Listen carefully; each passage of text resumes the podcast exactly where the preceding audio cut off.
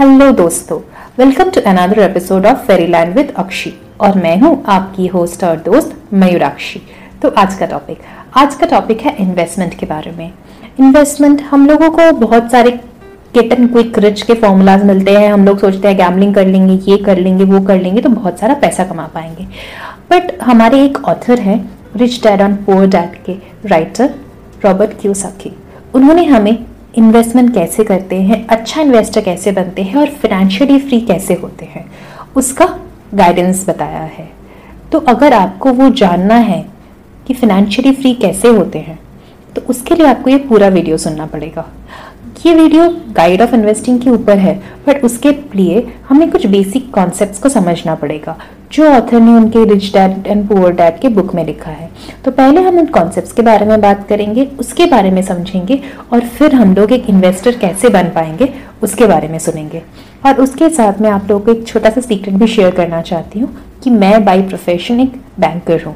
तो इसीलिए ये बुक तो मुझे बहुत ज़्यादा इंटरेस्ट देती है, क्योंकि इससे मैं इन्वेस्टमेंट की चीज़ों के बारे में और अच्छी तरह से समझ पाती हूँ। तो चलिए ज़्यादा देर ना करते हुए let's go directly to the topic author के सारे बुक्स दो लोगों के ऊपर एग्ज़ाम्पल के ऊपर डिपेंडेंट है। एक है रिच डैड जो उनके बेस्ट फ्रेंड माइक के डैड है, और दूसरे है पुअर डैड जो उनके खुद के डैड है। उनके पुअर डैड जो उनको हमेशा ये बोलते हैं, नौकरी करना क्यों ज़रूरी है?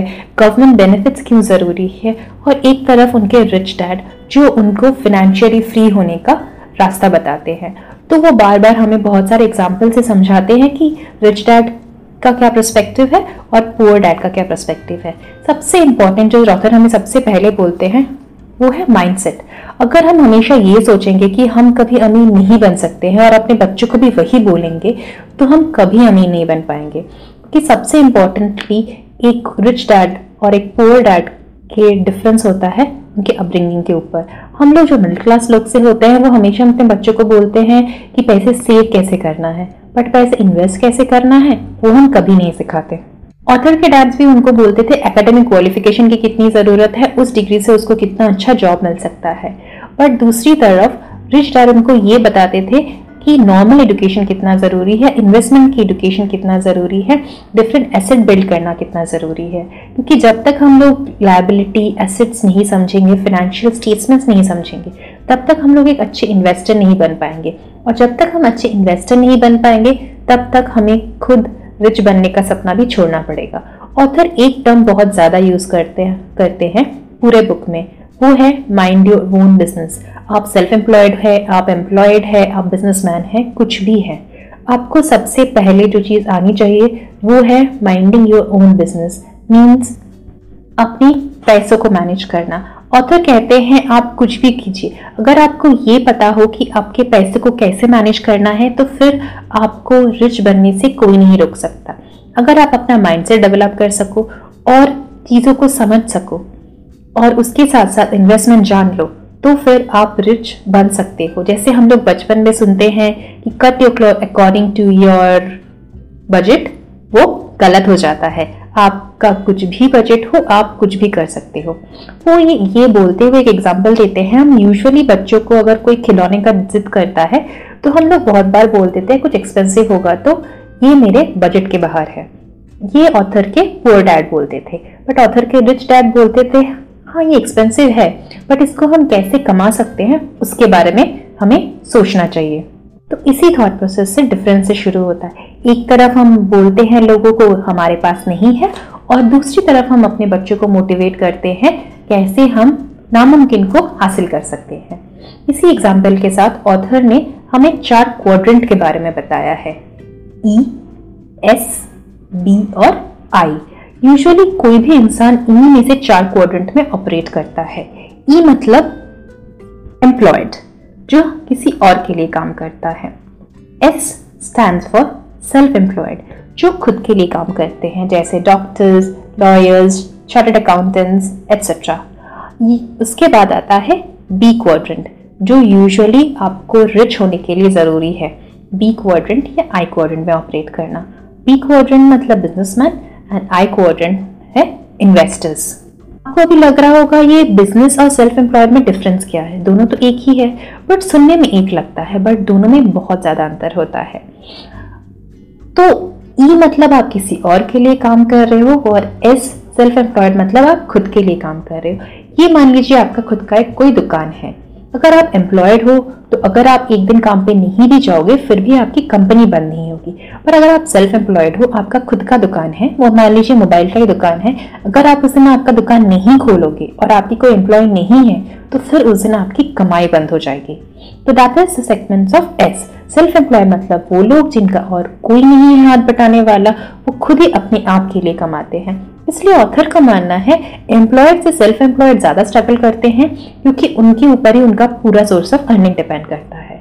उसके बाद आता है हमारा बी क्वाड्रेंट जो सेल्फ एम्प्लॉयड इसलिए डिफरेंट है क्योंकि बी क्वाड्रेंट के जो ओनर है, उन्होंने अपने लिए टीम डेवलप की है। उस टीम के सहारे वो बिज़नेस में रहे या ना रहे, उनका बिज़नेस ज़रूर चलता जाएगा। और उसके बाद सबसे इंपॉर्टेंट क्वाड्रेंट आई क्वाड्रेंट जिसका नाम है इन्वेस्टर अगर आपको सच में रिच बनना है तो आपको इन्वेस्टमेंट सीखना पड़ेगा। हम लोग इस वीडियो के बहुत सारे पार्ट्स बनाएँगे जिसमें हम लोग डिफरेंट स्ट्रैटेजीज कैसे इन्वेस्ट कर सकते हैं ऑथर ने कैसे इन्वेस्ट किया है, कैसे अपने पैसे को डबल किया है, वो सब कुछ बताएँगे। तो इसके साथ साथ ऑथर अपना एग्ज़ाम्पल देते हैं, जहाँ पे उनके पुअर डैड उनको एजुकेशन क्वालिफिकेशन के बारे में बताते हैं एकेडमिक क्वालिफिकेशन जिससे आपको एक अच्छी जॉब मिल सकती है पेंशन मिल सकती है, इसका रास्ता दिखाते हैं। उनके रिच डैड उनको खुद से पैसे से कैसे पैसे कमाते हैं, वो बताते हैं। उन्हें वो पावर ऑफ़ कंपाउंडिंग सिखाते हैं। वो कहते हैं कि अगर तुम सही से इन्वेस्ट करोगे तो तुम्हारा पैसा तुम्हारे लिए और पैसे बढ़ाएगा। पैसा तुम्हारे लिए काम करेगा, तुम काम करो या ना करो। पर दूसरी तरफ़ हमारे पुअर डैड ऑथर को बोलते हैं कि उनको ज़्यादा काम करना पड़ेगा, कि जब तक वो काम करेंगे, तब तक ही उनका पैसा उनको मिलेगा, वरना उनको पैसे नहीं मिलेंगे। ऑथर दोनों कॉन्सेप्ट को ही रेस्पेक्ट करते हैं और वो कहते हैं कि आपको रिच बनने के लिए सिर्फ़ बी और आई कोऑर्डिनेट में ऑपरेट करना पड़ेगा, ऐसा नहीं है। बट आपको इन्वेस्टर ज़रूर बनना पड़ेगा अगर आपको बहुत सारे पैसे कमाने हैं। और ऐसा भी नहीं है कि आप सिर्फ़ एक ही क्वाड्रेंट में ऑपरेट कर सकते हो। आप चाहो तो एक साथ दो क्वाड्रेंट में भी ऑपरेट कर सकते हो। बट उसके लिए आपको सबसे पहले खुद के पैसे को मैनेज करना आना चाहिए। एक कॉन्सेप्ट जो वो हमेशा बोलते हैं you should know to mind your own business क्योंकि हर बिजनेसमैन का सबसे पहला काम होता है to mind your own business आप उतना ही काम करोगे जितना आपको सैलरी मिलती है। और उसके बाद आपका पूरा फोकस इन्वेस्टमेंट को सीखने के ऊपर होना चाहिए और अपने आप को फाइनेंशियली फ्री फ्रीडम देने की तरफ़ होना चाहिए। तभी जाकर आप एक सक्सेसफुल इन्वेस्टर बन पाओगे और आपका जो गोल है टू बी फाइनेंशियली फ्री उसे अचीव कर पाओगे। हमारे जैसे कॉमन लोग, जो लोग सेल्फ एम्प्लॉयड है या फिर एम्प्लॉयड है, हम लोग सबसे पहले सैलरी आने के बाद सोचते हैं, अपना क्रेडिट कार्ड का बिल देंगे, फिर सबका उधार चुकाएँगे और फिर जाके हम अपने लिए कुछ पैसे अगर रहेगा तो बचाएँगे या तो फिर बचाएँगे ही नहीं। बट ऑथर कहते हैं, आपकी सैलरी आने के बाद सबसे पहले आपको खुद को पे करना चाहिए। खुद का पेमेंट मतलब आपको कुछ अमाउंट सेविंग्स में डालना चाहिए। फिर आपको क्रेडिट कार्ड के बिल्स दूसरों के जो आपने जो उधार लिया है, उसको पे बैक करना चाहिए। हमारा जो ये वे आउट था सोशल सिक्योरिटी के ऊपर डिपेंडेंस मतलब गवर्नमेंट जॉब करेंगे पेंशन से पैसे कमाएँगे, हमारे एम्प्लॉयर से हम पैसे लेंगे और उससे अपना घर चलाएँगे।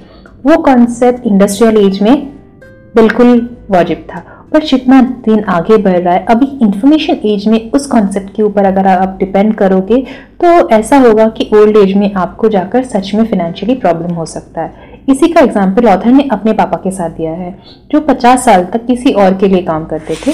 फिर कुछ प्रॉब्लम्स की वजह से उनकी जॉब चली गई। फिर 50 साल के एज में उनको जाकर जॉब ढूंढनी पड़ी। फिर भी उनके पास हेल्थ इंश्योरेंस था, क्योंकि उनकी कंट्री में हर सीनियर सिटीजन को ये सारे बेनिफिट्स दिया जाता है। बट हम लोग इंडिया में बिलोंग करते हैं तो यहाँ पे बहुत लोगों को ये बेनिफिट्स मिलती भी नहीं है। इसीलिए ऑथर कहते हैं, अगर हम ये सोचे कि हम जब बुढ़े हो जाएँगे, तब हमारे खर्चे कम हो जाएँगे और हमें इसलिए ज़्यादा इन्वेस्ट करने की या सेव करने की ज़रूरत नहीं है, बिल्कुल गलत है। क्योंकि जितना हम बूढ़े होंगे, उतना ही हमें हेल्थ के लिए ज़्यादा पैसे की ज़रूरत पड़ेगी। और इसीलिए हमें सबसे पहले इन्वेस्ट कैसे करते हैं, वो जानना चाहिए। ऐसा नहीं कि हम लोग दो सौ रुपए सेव करेंगे और इस पर हम लोग ज़्यादा ध्यान लगाएँगे कि दो सौ रुपए सेल पे कैसे बचाएँ उससे ज़्यादा अगर हम वही टाइम इन्वेस्ट करें कि हम वो दो सौ रुपए को चार सौ रुपए कैसे कर सकते हैं तो वो हमारे लिए ज़्यादा फ़ायदेमंद हो सकता है।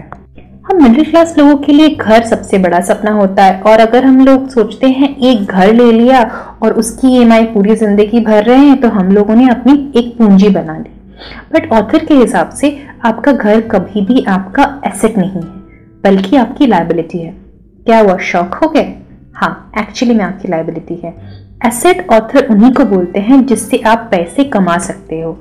और आपका घर आपको पैसे नहीं दे रहा है। आपका घर आपसे पैसे ले रहा है ईएमआई के थ्रू या फिर टैक्सेस के थ्रू या फिर उसके मेंटेनेंस के लिए। तो फिर आपका घर आपके लिए एसेट कैसे हुआ? हाँ अगर आप नॉर्मल बैंकिंग डेफिनेशन से पढ़ोगे तो ऑब्वियसली घर आपके लिए एसेट है। बट अगर आप एक फाइनेंशियली फ्री इंसान के परस्पेक्टिव से सोचोगे तो आपका घर आपके लिए एसेट नहीं लाइबिलिटी है। क्योंकि एसेट ऑथर उन्हीं चीज़ों को मानते हैं जिससे आपको पैसे कमाते हैं, जो आपके लिए पैसा जनरेट करता है। और आपका घर आपको एक लॉन्ग टर्म इन्वेस्टमेंट में फंसा देता है, जिससे आपके बैंक अकाउंट से पैसे घटते हैं, पैसे बढ़ते नहीं हैं। ऑथर के हिसाब से गवर्नमेंट ने ये सारी पॉलिसीज़ बनाई है, ताकि वो सिंपल लोगों से ज़्यादा टैक्स कमा सके और लोगों को बेवकूफ़ बना सके। एक्चुअली में अगर जितना आप ईएमआई भर रहे हो, आपका कुछ पोर्शन टैक्स से सेव हो रहा है बट फाइनली गवर्नमेंट का ही पैसा बढ़ रहा है। तो इसीलिए ऑथर बोलते हैं, दूसरी तरफ़ अगर आप एक इन्वेस्टर है या फिर आप एक बिजनेसमैन है तो आपके पास ऐसे बहुत सारे वेज है जिससे आप टैक्स को बचा सकते हो। तो मतलब मान लीजिए आज की दुनिया में ऐसा है कि अगर आप मिडिल क्लास है और आप एम्प्लॉयड है तो आपको ज़्यादा टैक्स भरना है। लेकिन अगर वही तरफ़ आप एक बिजनेसमैन है तो आपको कम टैक्स भरना है। कैसे शौक हो रहे हो? क्योंकि बिजनेसमैन या इन्वेस्टर के पास एक ऑप्शन है कॉरपोरेशन फॉर्म करने का ऑप्शन और कॉरपोरेशन में अगर आप वो सारे एक्सपेंसेस दिखा रहे हैं, मान लीजिए आप कहीं घूमने गए हैं, आपने कंपनी के नाम पे कोई प्रॉपर्टी ली है तो ये सारे आप टैक्स के अंदर रिडेम्पशन में क्लेम कर सकते हो। मतलब आपकी खुद की एक कंपनी है तो आपकी फॉरन टू आपकी कंपनी पे कर रही है। तो फिर आपको उसमें टैक्स भी नहीं भरना, आपका फ्री हो गया। आपने एक गाड़ी ले ली, वो भी अपनी कंपनी के नाम पे ले ली। तो उसमें भी आपका बहुत सारी सेविंग्स होती है। ऐसे बहुत सारे क्लॉज है जो गवर्नमेंट ने बिज़नेस के लिए और इन्वेस्टर्स के लिए रखा है। क्योंकि गवर्नमेंट चाहती है कि बिजनेसमैन और इन्वेस्टर्स को ज़्यादा प्रमोट करना। इसीलिए हम लोग को ये तरीके पता नहीं होते। हम लोग ज़्यादा टैक्स भरते रहते हैं और इन्वेस्टर्स और बिजनेसमैन को ये सारे तरीके पता होते हैं। इसीलिए वो हमसे कम टैक्स भरते हैं। तो काम तो दोनों लोग करते हैं, शायद बिजनेसमैन लोग हमसे ज़्यादा करते हैं या फिर कम करते हैं बट बचाते वो ज़्यादा है और पिसते हम लोग ज़्यादा है। तो अगर आपको ये सारी चीज़ें इंफॉर्मेशन चाहिए तो इसके बारे में हम नेक्स्ट एपिसोड में आपको ज़रूर बताएँगे कि कैसे आप एक एम्प्लॉयड से इन्वेस्टर बन सकते हो। क्या वे आपको फॉलो करना है? कैसे हर वो इंसान सिंपल इंसान, एक इन्वेस्टर बन सकता है और खुद का अपना एक फाइनेंशियल फ्रीडम का गोल अचीव करता है, कर सकता है। अगर आपको भी जानना है तो please wait for the next episode till दिन टाटा बाय बाय और जैसे मैंने आप लोग को प्रॉमिस किया था, मेरे सबसे प्यारी लिसनर का नाम मैं बोलूँगी तो Sagarika thank you for your beautiful comments and thanks for downloading me so much अगर आप चाहते हो कि नेक्स्ट एपिसोड में मैं आपका नाम लूँ तो प्लीज़ मुझे ढेर सारा शेयर करो डाउनलोड करो सब्सक्राइब करो और अपने दोस्तों को बोलो और कमेंट करो प्लीज़ आप मुझे मेल भी कर सकते हो, मैं ट्विटर इंस्टाग्राम हर जगह पे हूँ। आप कहीं पर भी मुझे अपना मैसेज पहुँचा सकते हो। और अगर आपका सबसे ज़्यादा कमेंट हुआ तो नेक्स्ट एपिसोड में आपका नाम ही लिया जाएगा इस शो पे। So till bye bye have a nice weekend.